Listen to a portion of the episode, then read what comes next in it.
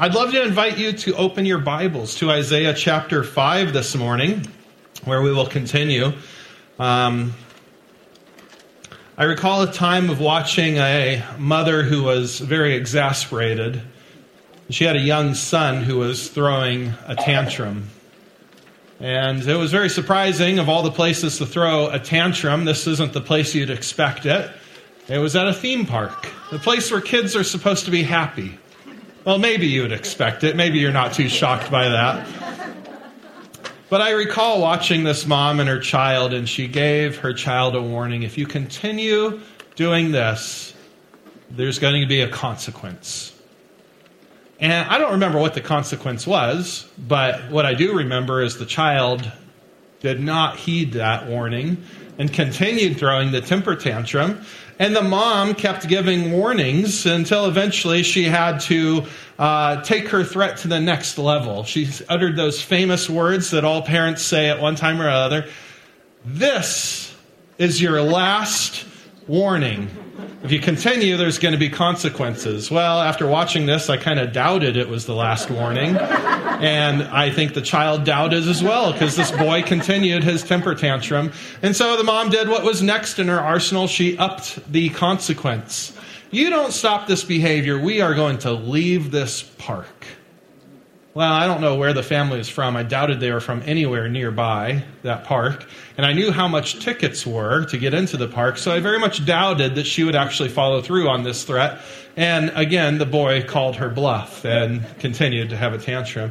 Well, eventually she changed tactics completely and kind of threw a tantrum of her own and yelled at the boy. And, you know, I guess the route of shame was the next option. And I can't believe you're acting like this. You're so embarrassing.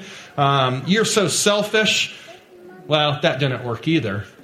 So finally, mom had to use her final option bribery. And, okay, we're going to buy you an ice cream. And the boy got what he wanted.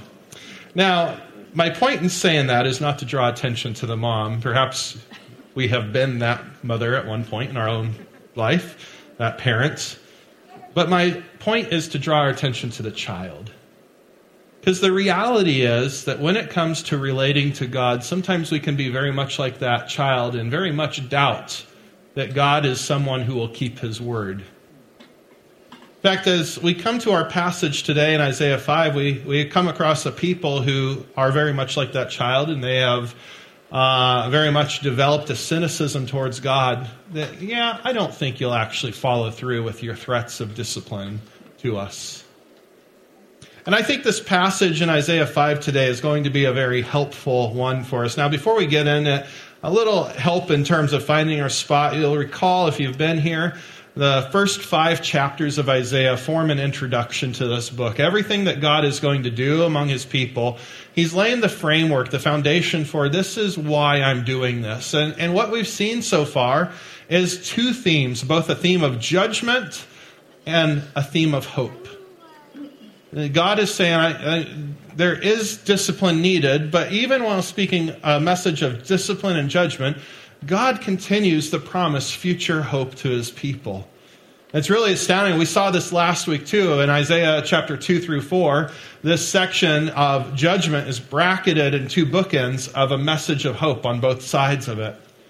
And as we come to chapter 5 today, what we are left with is a message of judgment. Um, we don't have a message of hope in today's section, but today's section doesn't sit apart from the rest. And so as we look at this section today, we must remember that God has spoken a message of future hope, and yet the reality is, is now we turn to the present situation. And in the present situation, there are consequences, and just because there's a message of future hope, it doesn't remove the reality of present circumstances and, you know, the, the, the issues that are going on here. Hope doesn't remove consequences. And I think as we turn to this passage, we will see areas that apply to ourselves, and maybe we'll see ourselves in some ways. Um, and so, as we get ready to do that, I'd like to just take a moment and let's pray. And let's ask God for his help as we open his word. So, join me and let's pray. God, I am thankful. Thankful to be here this morning. I'm so thankful to have a church that we can gather and where we've been able to lift our voices and worship you with song. So thankful for a place where we can gather and open your word and, and, and take a time to hear from you. And God, I am thankful for each person who is here in this room this morning. Know there are so many other places we can be, and I'm thankful that each person who is here has chosen to be here today. Lord, I don't know where we all have come from in terms of life circumstances this week, where our hearts are at right now. I know that our minds tend to wander and think about things, the anxieties that surround us. Um, but God, I would pray that this morning that you would help us to quiet those things and to focus on you. And God, as we listen to your word this morning, I would pray that you would help us to not just be hearers, but doers. That if there are areas in this passage where we see ourselves, um, where we see maybe we have some work to do in our hearts, that we would be eager to have you work in us. And so, Lord, help us to be uh, humble and, and ready to learn this morning. And, and we don't do this in our own strength, we need you. So, God, I pray that you would, through your Spirit, work alongside your word and work in us. So, God, I pray this in the name of Jesus and through your Spirit. Amen. So, as I said, we come to chapter 5, the final part of this introduction, and, and we're going to see something kind of strange in this section. Isaiah now sings a song. So, in this whole passage of introduction now, I don't know what this looked like originally. I don't know if Isaiah picked up a guitar and started singing a song for people, but he sings this love ballad. And as a love ballad, it has a very shocking twist at the end. It doesn't go where you would think a love ballad would go. And I'd like to read it for you. I'm going to focus this uh, at first on just the first seven verses. So Isaiah 5 has kind of three major sections this love ballad, then a section kind of looking at some issues among the people, and then a final conclusion. So let's just look at this first section Isaiah 5, verse 1. Let me sing for my beloved my love song concerning his vineyard. My beloved had a vineyard on a very fertile hill. He dug it and cleared it of stones and planted it with choice vines. He built a watchtower in the midst of it, and he hewed out a wine vat in it. And he looked for it to yield grapes, but it yielded wild grapes. And now, O inhabitants of Jerusalem, men of Judah, judge between me and my vineyard. What more was there for me to do for my vineyard that I have not done in it? When I looked for it to yield grapes, why did it yield wild grapes?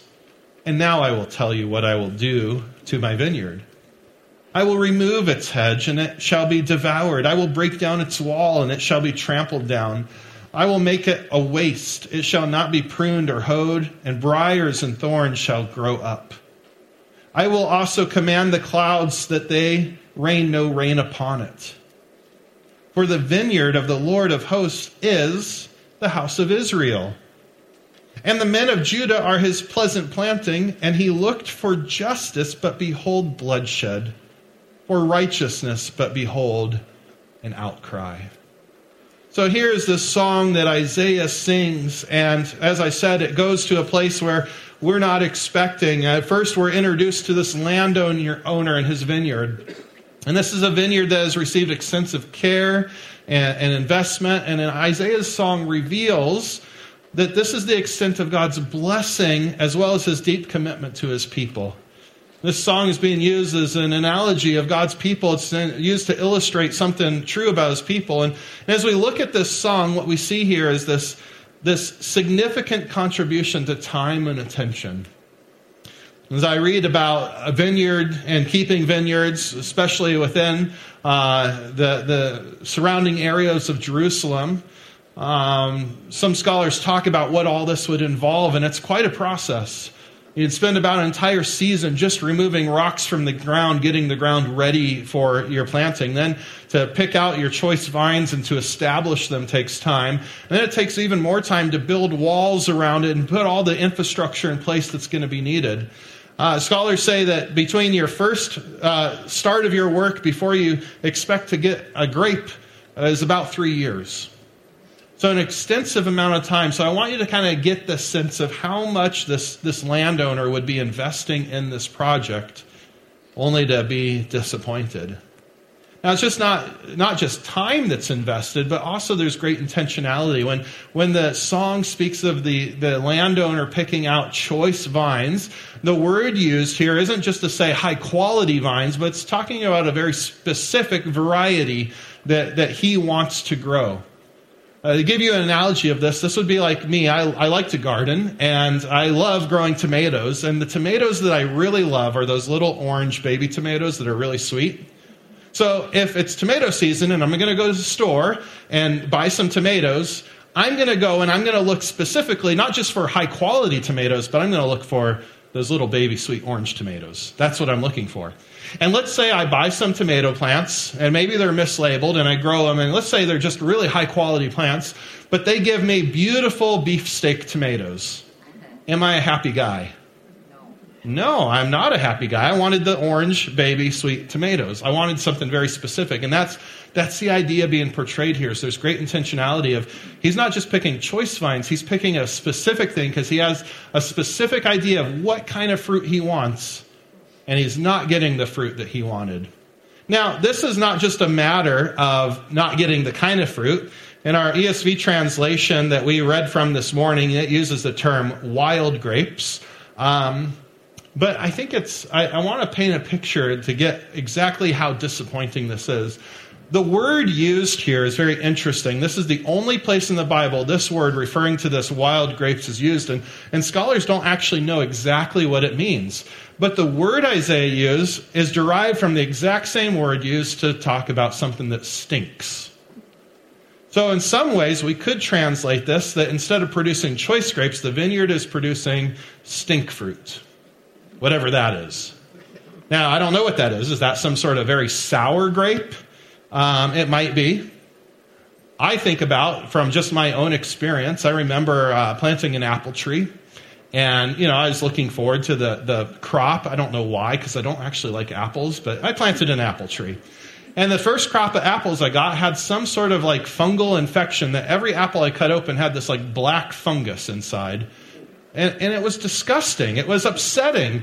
And, and it's the kind of thing that it's not even worth throwing in the compost pile because you don't want that disease getting in your compost. I mean, the only place where those apples can go is right in the garbage. And I wonder as, as the Isaiah is singing the song if that's the idea. This isn't just the wrong kind of fruit, but this is something diseased and stinky and rotten, something you don't even want in your compost. Just throw it away. You see the, the, the disappointment that the owner of the vineyard is feeling here? I want you to get a sense of that this morning. So, so, instead of producing choice grapes, the vineyard is producing stink fruit, and Isaiah now calls for a response from Jerusalem. He turns to the men of Jerusalem. He says, Is there any fault in the farmer? Is there anything that the farmer, the owner of the vineyard, hasn't done? Now, he's speaking to people who are very familiar with vineyards. This is an agrarian culture. And so as they're listening to this, they're probably thinking, they, they can sense the disappointment here. And so as the song continues and Isaiah says, hey, this is what I'm going to do. I'm going to destroy this thing. I'm going to ruin it. Um, they probably are agreeing. I can imagine the people of Jerusalem eagerly agreeing with the owner's plan to destroy this vineyard. Nothing more the owner can do. You know, I, as I think about that, I wonder if you ever invested in something that was disappointing, you get that feeling of I just want to I just want to burn this thing to the ground. Another gardening analogy, you'll think I'm the worst gardener in the world after this morning. But this year was the first year we tried to do a raised garden with vegetables. And um, usually I do pretty things like flowers and stuff like that, but we're getting into edible things now. And um, so we, you know, cleared the land. There's a lot of prep that goes into this. You clear a spot, you build the raised bed, you, you go to the soil supplier and you fill it with, you know, good garden soil. You plant things and your expectations are really high. Well, this year we did that. Only the good garden soil I thought I got wasn't good soil. It actually ended up being very hard soil. We planted carrots, and carrots are really funny things because when they're planted in hard soil, they don't grow down, they get stuck. But they keep growing fat, so you end up with these really stupid ball shaped carrots that are useless. And when I got these things, I was so disappointed. I'm like, I just want to throw this dirt away, burn it down, you know, that sort of thing. Now, okay, I know I can amend the soil and all that stuff, but there was disappointment. Now, get this, I didn't do that much work. I mean, I did a little bit of work, but this wasn't like a three year uh, investment of time and resources to plant a vineyard.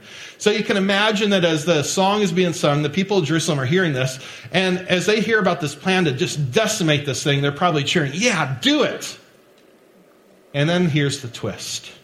Because now in verse 7, the story reveals that Jerusalem is the vineyard. The people of Judah are the vineyard.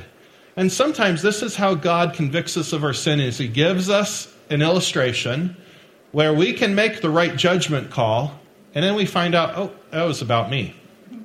You might recall in King David's story, after he sinned with Bathsheba, uh, what did God do? He sent Nathan the prophet.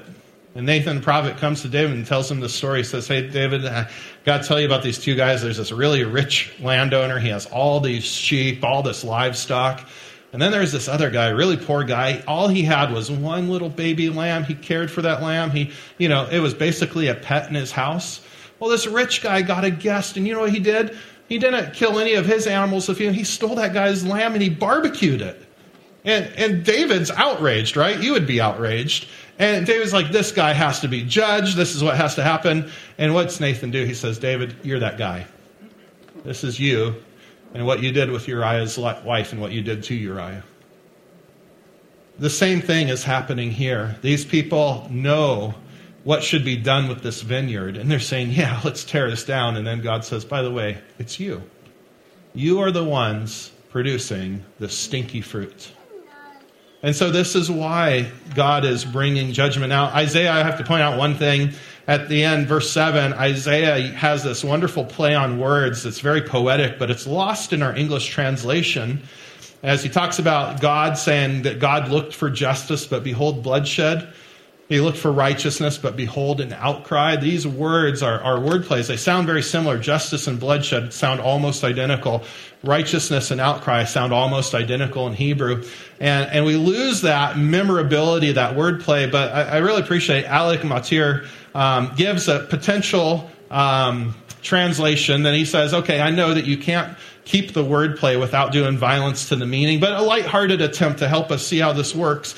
And this is what I put on your, your study notes. Uh, one way you might translate this is what God intended to be lawful is awful. And what God intended where there was supposed to be the rightful are the frightful. You hear that? It's memorable. It's like the expectation and the reality are so far apart, even though, you know, they're kind of close, but they're far apart. The lawful are awful, the rightful are frightful. So, as we move on here, I do want to point out one thing that we'll see again, but I don't want to move on without pointing this out because this is a passage of judgment. But I don't want you to miss the kindness of God here. Because remember, how does the song start off? It starts off with a, an owner of land caring for this vineyard, blessing it, pouring into it, giving it time and attention. And this is speaking about God's relationship to his people. Well, you have to remember that God doesn't start out with judgment, he starts out with blessing. And don't miss that, that these people had completely just cast off God's blessing. They took it for granted. So, so what do we see here? What is the stinking fruit? This next section of Isaiah 5, we're going to see this, this kind of unpack like what is the stinky fruit? What is so repulsive to God? And what we get here is seven uh, woes. Now, woe is a word used in funerals and, and death. It's associated with funerals and death. So when you hear this word woe, it's supposed to give us this idea of somebody grieving and as God speaks these woes, he's grieving about his people. And there's seven of them, and I'm going to uh, kind of treat them in three different categories, okay? The first two woes are greedy materialism and indulgent pleasure seeking. And these two woes receive extensive commentary. In fact, they're the majority of this section. But what we see here is that the things that people seek will not bring the fulfillment that they hope. So the first one in verse 8, if you look at, woe to those who join house to house, who add field to field. Until there is no more room and you are made to dwell alone in the midst of the land. What's going on here is, you know, God was the one who owned the land. He'd given it as an inheritance to the families. If you're an agrarian culture, land is very important because that's your livelihood. And what we see here is rather than people sharing the land and having their inheritance, people are being greedy and grabbing up more and more land to make these giant estates to the point where there's no more land available for anyone else. And, and you get this picture of this massive house sitting by itself in the middle of a huge field. Now, let's not be too quick just to say, oh, owning a big house is bad or having a house in the middle of a big field is bad. Otherwise, Eastern Washington is in big trouble. Um, no, the problem is here is is is that there's a heart issue going on. God's not against owning things. In fact, God blessed Abraham with land and possession and wealth. But you see, in, in the law, God was the one who owned the land. And what we have here is a perversion of that where people are saying, I own the land, it's mine. Rather than saying, this belongs to God, it's, it's mine.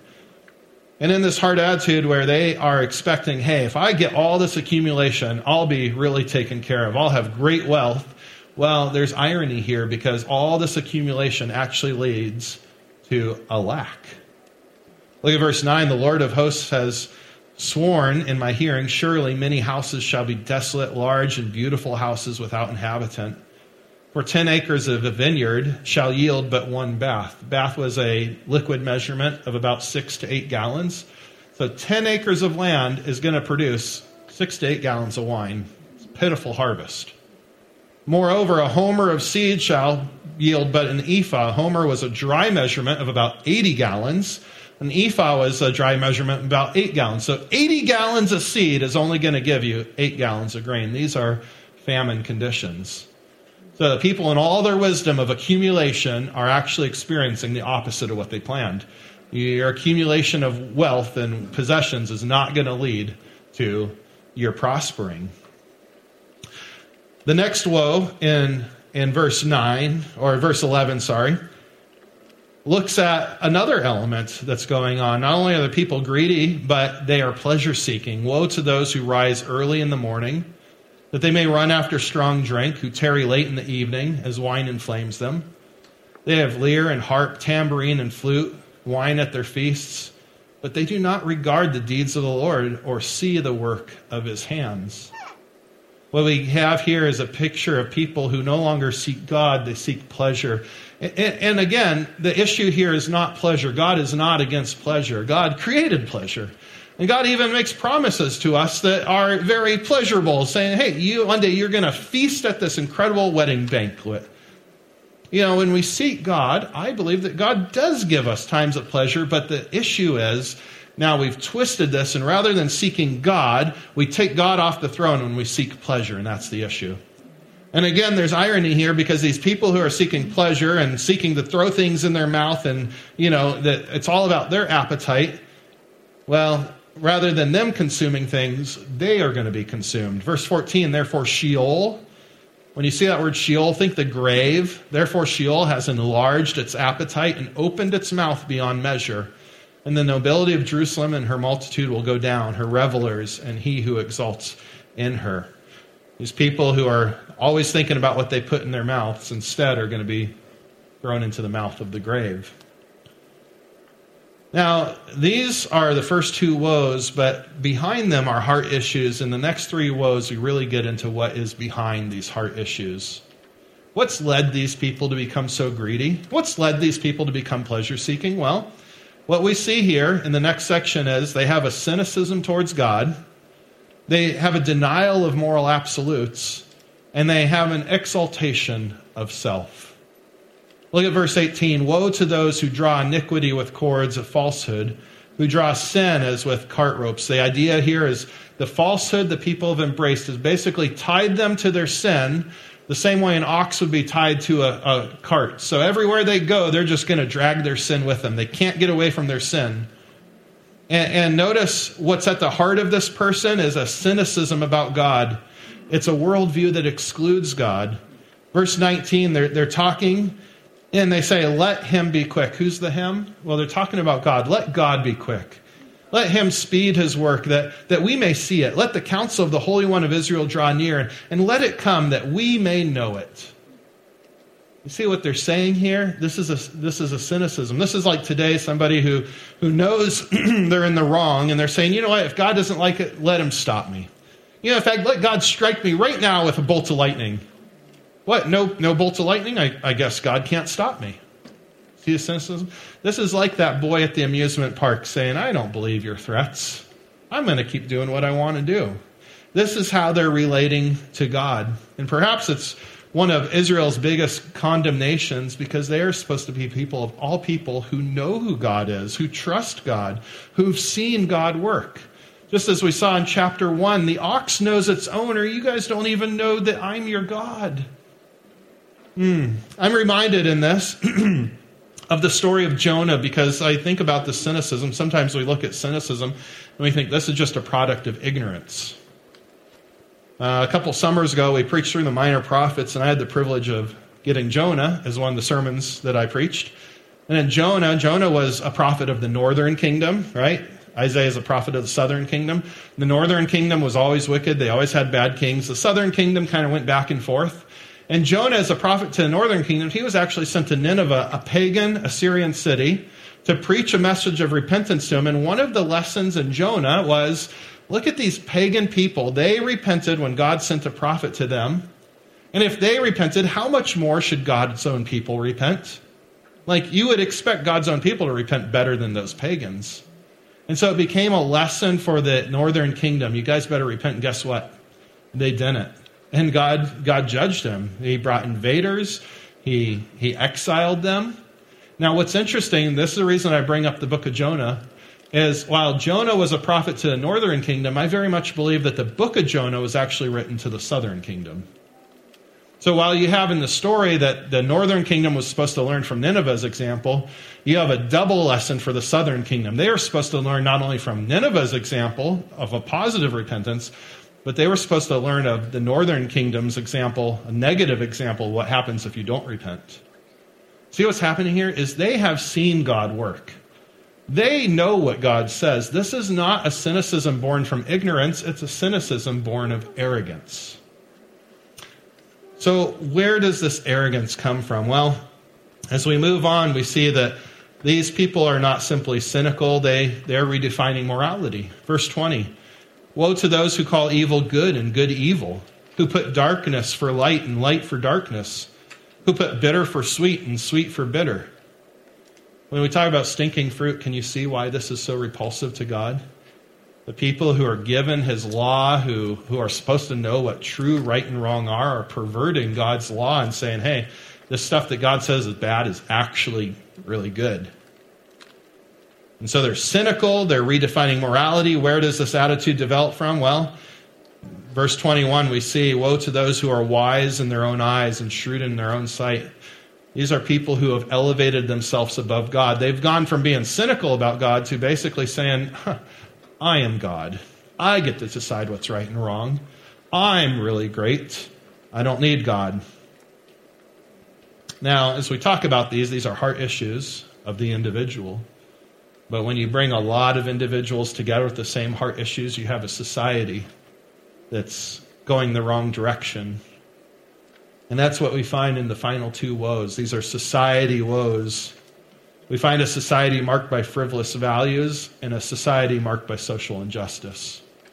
Verse 22 Woe to those who are heroes at drinking wine and valiant men in mixing strong drink. Here's a society who no longer values truly heroic people or honors truly valiant people. Rather, the heroes of the society are the great partiers. The people who are rewarded as valiant are those who pursue frivolous things. it makes you wonder what happens to a culture when they give their greatest honor to frivolous people. Hmm, that's interesting to think about. And where does this lead? Well, verse 23 these are people who acquit the guilty for a bribe and deprive the innocent of his right. They, they create what we would call systemic injustice. What's shocking here is we're not just talking about society in general, we're not just talking about a, people group in general. These were God's very people that He gave His very law to. If anybody would show what a just culture, what a just society should look like, they should be the ones showing it. And instead, they flipped everything on its head. So these are the woes. This is the, the fruit that God sees as this is stinking fruit. And now I have to deal with this. And so we, we come to the end here, and we have two concluding statements. Really, the first statement is a high level statement. Verse 24 Therefore, as the tongue of fire devours the stubble, and as dry grass sinks down in flames, so their root will be as rottenness, and their blossom go up like dust. For they have rejected the law of the Lord of hosts, and have despised the word of the Holy One of Israel. As you see this, you rejected God to get pleasure, and you're actually going to get destruction. That's what's happening here. Now, the next conclusion then tells us how God's going to do this. So, therefore, this is what's going to happen. Verse 25 Therefore, the anger of the Lord was kindled against this people, and he stretched out his hand against them and struck them. Look at verse 26. He will raise a signal for the nations far away and whistle for them from the ends of the earth, and behold, quickly, speedily they come. Verse 29. Their roaring is like a lion, like young lions they roar, they growl and seize their prey, they carry it off, and none can rescue. The second conclusion, again, we get a sense of irony. The nations were supposed to come to Jerusalem to worship God, but now instead we see the nations coming to Jerusalem to judge God's people. I appreciate the, the irony here. Um, it's a reminder that when we live in our own wisdom, it's not as wise as we think it is. One other thing I, I, want to just mention here is I want us to remember that God's judgment is always paired with hope. We look at a passage like today and we need to, we need to remember that. I love in the book of Isaiah, yes, Israel's sin is dealt with, Judah's sin is dealt with, but God has this message of hope. And what's really cool, and this is one of the reasons I'm really excited about us going into Isaiah, is in Isaiah, God then brings the nations, and these are wicked nations as well, and God uses them as his tool of judgment. But then part of Isaiah is dealing with their sin, and he has a message of judgment and discipline for the nations. But guess what? He also has a message of hope for the nations. So in Isaiah, we're going to see things like, hey, Egypt, here's your judgment, and guess what? I'm going to restore you and bring hope to you and rebuild you. Assyria, here's your judgment, but guess what? I'm going to restore you and bring hope to you. I love that because you see, here's the thing God is not done with Israel, but guess what? He's not done with the other nations either. And God has this global plan of restoring people from every nation. It's incredible. And I, am looking forward to us seeing that in this book of Isaiah. But I want us to see this that as we look at judgment, we must remember that God, in his judgment, he's not being arbitrary, he's not acting in a fit of rage. God is moving forward a plan that he has in place. And this is part of his plan. Now, how do we respond to God's word this morning? I began this morning by telling the story of this young boy throwing a temper tantrum. And if I were to give parenting advice, um, especially to a young parent, one of the main pieces of advice I give to young parents is say, from day one, keep your word. This involves keeping your word in areas of discipline. If you say this is your last chance, make sure it's the last chance, your final warning. If you say this is the consequence, make sure that that is indeed the consequence.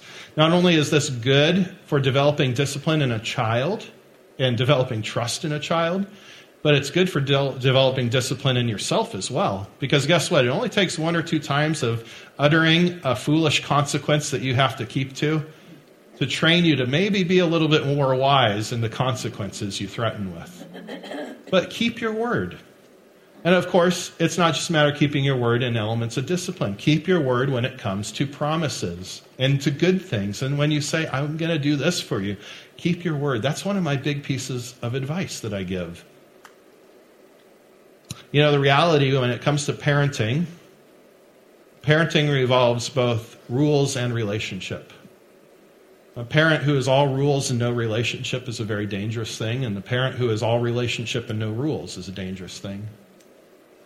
You have to keep rules and relationship together. And I love because, you know, we all fall short of this. We all make mistakes. If you're a parent, we, we make mistakes. I make mistakes. But you see, God is the ideal father, and he never makes mistakes. He always keeps his word. And it starts with him keeping his word when it comes to good things, being a God of blessing, being a God of promise. He keeps his word to us. And, and, and, I hope you see that again as we start out this passage in Isaiah. That Isaiah 5 starts with a, a, a landowner who's caring for his vineyard and giving blessing. And God gives blessing. Actually, that's one of the first ways God often t- tries to, to call us back to Him is through blessing. So here's the thing if you are in a place in life where maybe you're doing something where you know you ought not to do and God blesses you, do not make the mistake of thinking, oh, God must approve of me. God must not think too poorly of that thing that I'm doing.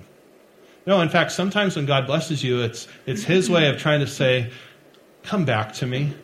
I love you. And, and our response is supposed to be like, oh, I've been such a fool to be running after this thing. I need to come back to God. I'll give you an example of this in Scripture. Romans 2 4. Um, I didn't put that reference in your notes. You might want to write it down. Romans chapter 2, verse 4 says this Or do you presume on the riches of his kindness and forbearance and patience, not knowing that God's kindness is meant to lead you to repentance? God's kindness is meant to lead you to repentance. God is an incredibly gracious and kind and loving Father. He keeps His word. And, and, I want us to be very careful that, first of all, we don't become people that despise God's blessings, that we don't become cynical about God's promises. But of course, God is also a God who disciplines, and we must be careful not to despise His warnings. We must not become like that little boy in the amusement park. Um, and, and this is really important because it, it causes us to remember again that discipline is, is given to correct and to restore us, not to destroy us, not to ruin us. See, the Bible says that if you are a child of God, you will not face God's wrath because Jesus has already done that. But Scripture does say, if you're a child of God, that He disciplines the children that He loves because it's a part of His love. He loves us too much to allow us to go our own way. And indeed, the fruit that He wants us to bear is too important to allow us just to walk around life producing stink fruit. So we have to remember this. Now, as we come to uh, the end here, it would be very easy to look at the woes in this chapter and just focus on externals. I think that's kind of our tendency as people. We tend to look at actions and think our biggest need is to fix an action, to fix an external thing, a behavior. And that's not our greatest need. Our greatest need is a heart issue. And, and, and, that means that we always have to keep the gospel front and center. This is true for us uh, uh, who are parents. You know, yes, I want my daughter to behave, but in my parenting of my daughter, my biggest goal is not that she would behave a certain way, it's that her heart would be tied to Jesus. Yeah, I care about her behavior, but at the end of the day, my, my end goal is to not get a certain behavior out of her. It's to point her heart to Jesus. Now, as churches, sometimes we tend to focus on some of these external things. Some churches just focus on uh, things like materialism, and they, they really like to poke at materialism. Uh, some churches like to focus on issues of social justice. That's a very popular thing right now, is we're going to just make every sermon about social justice and inequality and things like that. Uh, some churches, maybe on the more conservative end of things, make everything about moral issues and uh, capitulating to culture and things like that. And the thing in all these is that if we focus on external at the expense to the gospel, this is a very dangerous thing to do. And really, we'll never find a solution apart from the gospel because these are heart issues.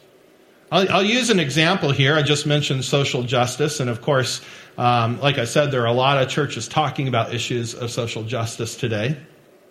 But where do issues of social justice, where do issues of inequality and, and unjust uh, laws come from in our text? What did we see? Well, it comes from people who are materialistic and pleasure seeking, who are cynical towards God, who decide they can decide what morality is, who have exalted themselves above God, who value frivolous things, and this is where injustice comes from.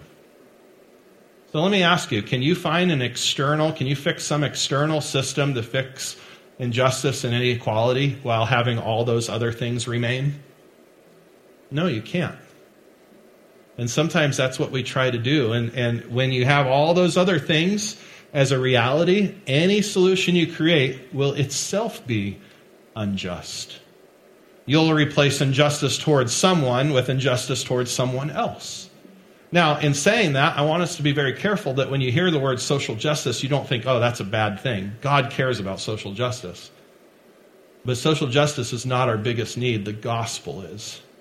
What's going on in our hearts is the biggest need. I want you to see this that the gospel addresses every one of these woes. Here's what I mean. When I say the gospel, specifically, I mean that unique piece of good news that only Christians have, and that is the resurrection of Jesus. That's the gospel the good news that Jesus isn't dead, he rose again. Now, as I talk about the gospel, it also encapsulates everything else that leads up to that. Why did Jesus die? Why did he rise again? Well, it starts with the three things. First of all, there is a God, and I'm not him. And God created everything, and therefore he owns everything, not me. And God established what's right and wrong. He established moral order. I don't determine what's right and wrong. And, and I don't live up to God's standard morally. I fail. I fall short of it. I need a Savior.